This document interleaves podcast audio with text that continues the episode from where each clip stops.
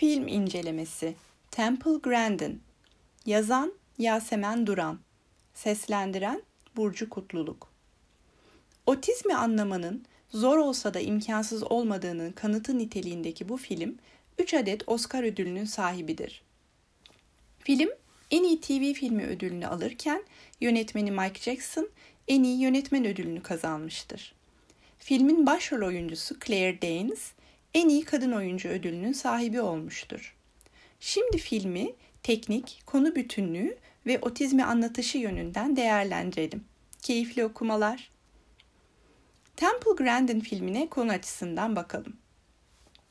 Temple Grandin, ailesi ve yakın çevresi tarafından yanlış değerlendirilen otizmli bir kadının hayatını konu alıyor. Temple'ın bir yaz tatilinde teyzesinin yanına gelmesiyle film başlıyor ve o an izleyici olarak Temple için o yaz bir şeylerin değişeceğini hissediyorsunuz. Annesinin omuzlarından yükü biraz almak isteyen teyzesi Temple ile özel olarak ilgileniyor ve burada bir aile dramı görmediğimiz için seviniyoruz. Filmde Temple'ın aklından geçenlerin de görülebilmesi bize otizmi anlamak için bir kapı açıyor. Örneğin teyzesi biz burada tavuklarla birlikte kalkarız dediğinde Temple'ın aklında teyzesi ve tavuğun aynı anda çite çıkarak ötmesi canlanıyor. Bu gibi mizansenlerden otizmli bir insanın kafasının nasıl çalıştığına, otizmde düşüncenin nasıl işlediğine dair pek çok kanıt buluyoruz. Bir gün gelip ayakları üzerinde durması gerektiğinde işte o zaman biz de Temple için heyecanlanıyoruz. Üniversiteye girmesi gerektiğinde bir otizmlinin başına gelebileceklerden dolayı geriliyoruz. Kaldı ki filmde otizmli bir insanın üniversitede nasıl sorunlar yaşayabileceğine de değinilmiş. Özellikle oda arkadaşlarıyla yaşadığı sorunlar ve takıntılarına girilmesi izleyenlerin otizmi gerektiği gibi anlamasına yardımcı olmuş. Bir de teknik açıdan bakalım.